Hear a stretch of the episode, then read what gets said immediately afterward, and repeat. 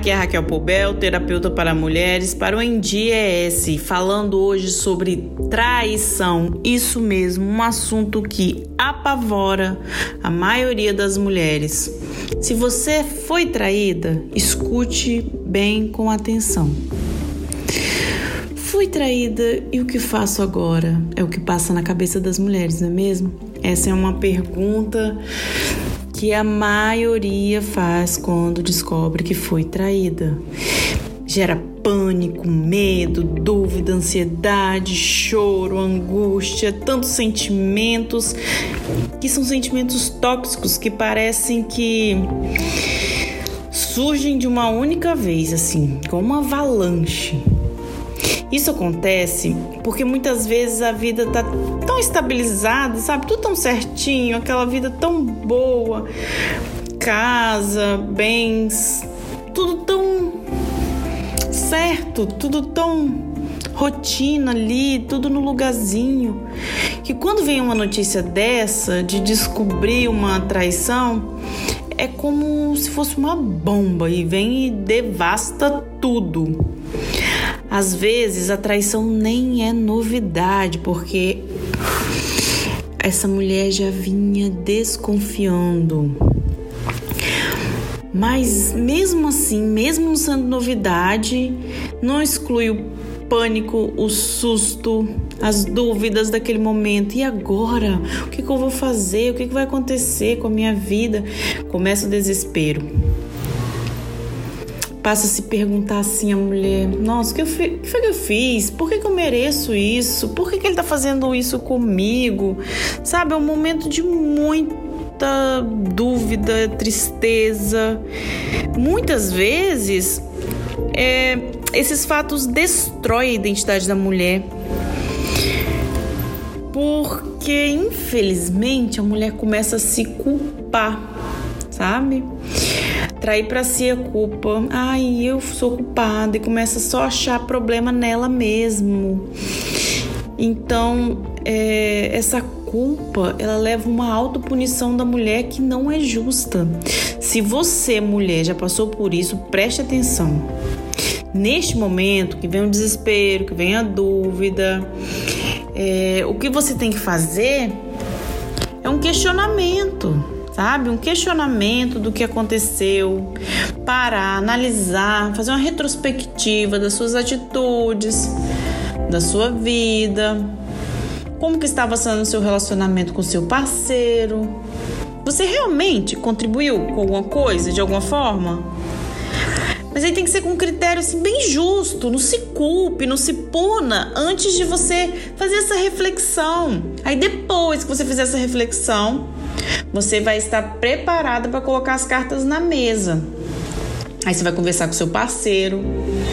Porque muitas vezes vem aquela explosão sem pensar, sem reflexão, vira aquela guerra, sabe? De acusações, brigas, agressões até muitas vezes. E isso não vai ajudar a resolver a situação, só vai tumultuar mais, vai ter menos clareza.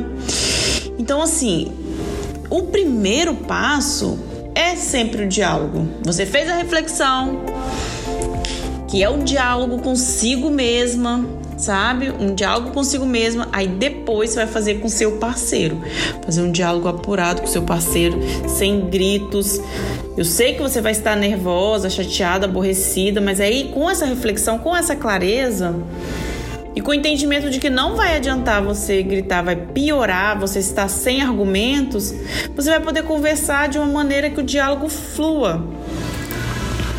Então, assim, isso vai te ajudar a entender as coisas e você chegar à conclusão do que vai te realmente fazer feliz. O importante é ter consciência do que é um valor para você, do que é importante para você, do que realmente faz sentido na sua vida. Então, assim, a pior coisa também não é você é você não refletir, não brigar, você falar assim, tudo bem, te perdoo, mas só dessa vez. E a pessoa nem deu tempo da pessoa nem pedir perdão. E aí a mulher já vai colocando isso assim como, tá bom, te perdoo, mas só dessa vez, mas calma aí. Sem uma mudança, sem uma reflexão, sem uma conversa clara, isso não vai mudar nada, só vai piorar a situação, porque vai continuar um relacionamento tóxico, um relacionamento que vai destruir sua identidade. Então, assim, é muito importante você, você ter na sua mente, claro que reflexão e diálogo. Anote essas palavras: reflexão, que é o diálogo com você mesma, você parar e pensar na sua vida, no, em como estava seu relacionamento, e o diálogo com o parceiro. E aí você vai entender o que ele sente também. Quando uma pessoa vai gritando, brigando, é, sem essa reflexão, sem esse momento oportuno, dá margem ao parceiro inventar desculpas. Mas quando você faz a reflexão de algo, você vai entender o que ele sente, vai entender o ponto de vista dele da situação. E descobrir o que passa com o outro é muito importante, porque você vai decidir se você continua ou não com ele. E isso é muito bom para a sua evolução quanto mulher. Não adianta se desesperar, ficar assim, descabelando, brigando. Isso não resolve. Seja uma mulher de identidade. Posicione-se diante da situação com clareza. Jamais jogue para debaixo do tapete, fingindo que você não conhece os fatos, é, porque você isso vai trazer efeitos para você. Faça o melhor para você, o que te fará bem, o que te fará feliz.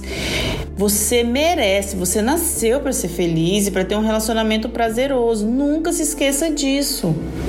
Essa traição pode não ter nada a ver com você, mas com o seu relacionamento ou com a própria pessoa, com o seu parceiro.